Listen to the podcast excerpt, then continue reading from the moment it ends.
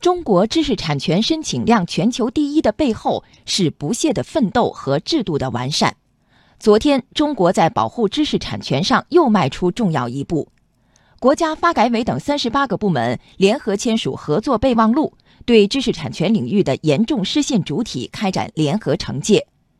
根据备忘录，存在重复专利侵权行为、不依法执行行为等六大类行为的，将被认定为严重失信情况。